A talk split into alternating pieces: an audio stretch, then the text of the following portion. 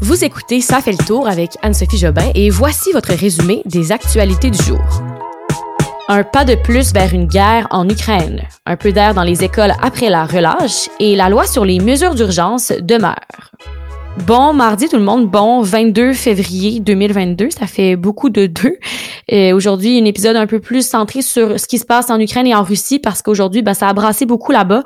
Alors on y va sans plus tarder avec les actualités d'aujourd'hui. Alors, les sanctions des autres pays s'accumulent contre la Russie aujourd'hui parce que hier, Moscou a reconnu l'indépendance de deux territoires rebelles pro-russes qui sont dans l'est de l'Ukraine, donc à la frontière entre l'Ukraine et la Russie.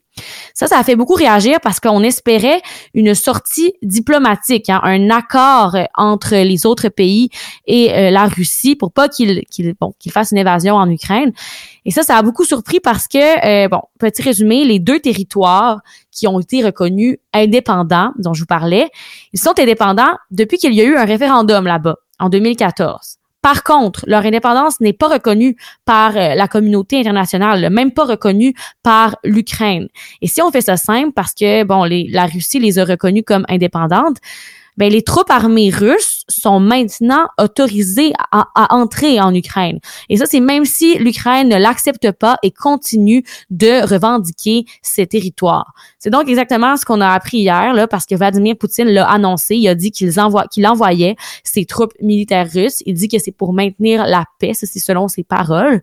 Le chef de la diplomatie de l'Union européenne, José Borrell, lui, a confirmé ce matin que des troupes russes étaient bien entrées en Ukraine. Jusqu'à maintenant, ce ne serait pas une invasion de grande ampleur, mais reste que l'Ukraine est vraiment entourée par la Russie en ce moment là. Et euh, si le, le président de la Russie, Vladimir Poutine, en est rendu là, c'est que malgré toutes les négociations des dernières semaines avec les autres pays, là, son idée était faite depuis un était faite depuis un bon moment. Donc, comme je le disais plus tôt, c'est des sanctions qui sont, imposées par les autres pays parce que dans une guerre comme celle-ci, bien, les pays se rangent derrière un, certain groupe. Donc là, vous voyez, ça a déjà commencé. Des sanctions ont déjà été imposées à la Russie. L'Allemagne vient de suspendre euh, le, le pipeline qui les alimente en gaz à partir de la Russie. Ça, c'est une énorme perte de revenus pour la Russie. C'est un projet de plusieurs millions de dollars. Mais pour l'Europe aussi, ça devient un problème parce que côté énergie, côté pétrole, le gaz là, venant de la Russie euh, représente 40% des approvisionnements de l'Union européenne. Joe Biden, président des États-Unis, a aussi annoncé des sanctions financières contre la Russie aujourd'hui et a aussi annoncé qu'il ferait des livraisons d'armes défensives à l'Ukraine. Les sanctions financières, là, en gros, sont euh, sur la dette souveraine russe et euh, ça, ça a fait en sorte que la Russie ne peut plus lever d'argent à l'Ouest et ne peut plus négocier sa nouvelle dette sur nos marchés ni sur les marchés européens. C'est un peu compliqué d'une même, mais bref, ils perdent beaucoup d'argent à la Russie parce que c'est des moyens de pression qui sont, qui sont faits de la part des autres pays pour éviter une guerre et pour que la Russie recule. Et au moment que j'enregistre, là, je vois que le Canada ajoute sa voix à l'Union européenne et va aussi imposer des sanctions économiques à la Russie. Et euh, le déploiement de troupes militaires supplémentaires aussi du Canada va être en Europe parce qu'on veut promouvoir la sécurité et la paix sur le continent. C'est ce que vient d'annoncer Justin Trudeau à 17h11. Donc, oui, malheureusement, ça ressemble de plus en plus à une guerre. Le porte-parole de l'OTAN, qui est l'alliance militaire menée par les États-Unis, a même dit aujourd'hui qu'il y avait vraiment une crainte d'une invasion et qu'il ne compte pas intervenir militairement. Donc, l'Ukraine n'aurait pas euh, leur aide pour défendre leur territoire. Il a dit aussi que nous vivons présentement le moment le plus dangereux de la génération actuelle en Europe. Donc, en résumé, je sais que c'est compliqué ce conflit-là, mais on peut voir ça un peu comme un premier pied dans le territoire de l'Ukraine. Vladimir veut vraiment comme créer une sphère russe, la sphère russe qu'on a connue dans le temps de l'URSS, parce que lui, dans sa vision, la Russie est encerclée par l'OTAN. Si vous voulez plus d'informations là-dessus, parce que je sais que c'est pas simple, euh, je vais vous mettre un lien en description d'un journaliste français qui explique très bien la situation avec du visuel. Si vous voulez juste comprendre comment ça nous affecte ici, c'est simple, c'est le pétrole. Lorsque le prix du pétrole augmente, le gaz qu'on met dans nos voitures, tout augmente parce que le pétrole est utilisé pour faire du commerce, hein, les avions qui nous amènent nos produits étrangers ici. Et euh, ben, le pétrole, c'est la base de. Quand le prix du pétrole augmente, tout augmente. Donc, ça va directement dans nos poches.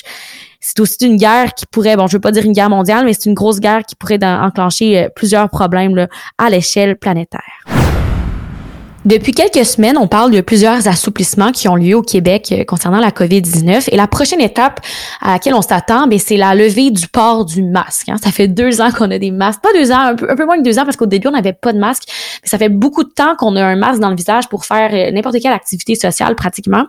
Et euh, Québec a demandé à la santé publique de lui fournir un plan par étape pour la fin du port du masque. La première étape, on l'a appris aujourd'hui, c'est l'abandon du couvre-visage en classe pour les élèves du primaire et du secondaire. Et ça, ça va être après la relâche scolaire, donc à compter du 7 mars qui s'en vient. François Legault l'a donc confirmé cet après-midi lors d'une mêlée de presse là. Et euh, comme je vous dis, c'est ça, c'est après la relâche, mais c'est pour primaire et secondaire. Donc euh, cégep et université, ça n'a pas encore été confirmé. Par contre, petite précision, là, cette levée du masque, c'est seulement en classe. Pour les aires communes, les déplacements et même le transport scolaire, les élèves devront euh, porter le masque encore. Et petite précision aussi, pour les élèves qui seront déjà en congé à ce moment-là, parce que des fois, la relâche est différente d'une école à l'autre, la mesure va entrer en vigueur le lundi suivant, donc le 14 mars. Petit mot sur la loi sur les mesures d'urgence qui hier a été votée après la sortie de l'épisode Ça fait le tour. Donc, il y a eu quatre jours de débat entre les partis politiques fédéraux pour savoir si, bon, on gardait cette loi-là sur les mesures d'urgence qui, on se rappelle, a été mise en place par le gouvernement de Justin Trudeau pour contrôler les manifestations et euh, pour éviter que ça dégénère comme ça l'a fait à Ottawa le week-end dernier. Alors, on a appris hier que euh, la loi sur les mesures d'urgence resterait encore en vigueur pour le moment. Les résultats finaux, c'est qu'il y a eu 185 votes euh, qui sont qui ont été pour et 151 contre. Donc la loi a été adoptée à Ottawa hier soir. Le ministre des Finances du Québec, Éric Girard, a donc annoncé aujourd'hui qu'il va présenter le prochain budget du Québec le 22 mars qui s'en vient. Et en même temps, il a dit lors de son annonce qu'il va aussi avoir des mesures dans ce budget pour atténuer l'impact de l'inflation sur nous, sur les Québécois. Pas besoin de vous dire qu'en ce moment, tout est cher. Alors ça, c'est quand même une bonne nouvelle. On n'a pas vraiment de détails sur le budget, là, mais on se rappelle qu'en novembre, il y avait eu un mini-budget qui euh, réservait en effet 946 millions de dollars d'ici mars pour pouvoir fournir un chèque de 275 dollars aux personnes qui vivent seules et euh, aux couples, euh, c'était 400 dollars pour les couples et pour les gens qui sont donc dans une situation de revenus faibles ou moyens. Ça va être à suivre donc le 22 mars prochain pour le budget de la province de Québec. On va prendre des bonnes nouvelles quand il y en a. Le Canadien de Montréal, troisième victoire consécutive. Et ça, c'est en même temps que le grand retour hein, des partisans. Le Canadien a remporté donc contre les Maple Leafs son troisième match. Et ça, on peut être content. Et ça va bien. On va peut-être pas dire que ça sent la coupe, mais euh, c'était quand même 5-0 là en deuxième période. Donc, félicitations à l'équipe du bleu, blanc, rouge. Parlons de Britney Spears. J'aimerais bien vous chanter Toxic au micro, mais je ne crois pas que ça va être apprécié.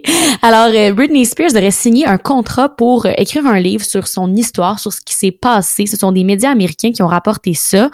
Et euh, le livre, donc, parlerait de sa mise sous tutelle qui a duré 13 ans et qui a pris fin en novembre dernier.